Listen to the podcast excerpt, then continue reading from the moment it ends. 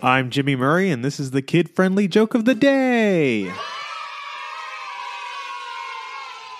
Today's topic is Pumpkin pie. Why does this pie have a crown in it? Oh, that's our pumpkin pie. On a scale of 1 to 5, most mathematicians rate pumpkin pie a 3.14. Some crust was waiting for pumpkin when sweet potato showed up all of a sudden. What's all this then? asked the crust. Oh, I'm just filling in. Hey, don't forget to suggest ideas for future shows on Facebook or Twitter at the Kid Friendly Podcast Network. Thanks for listening to this show. Don't forget to listen to our other shows the Animal Fun Facts, Geography Fun Facts, and the Dinosaur Fun Facts. Music by Kevin MacLeod.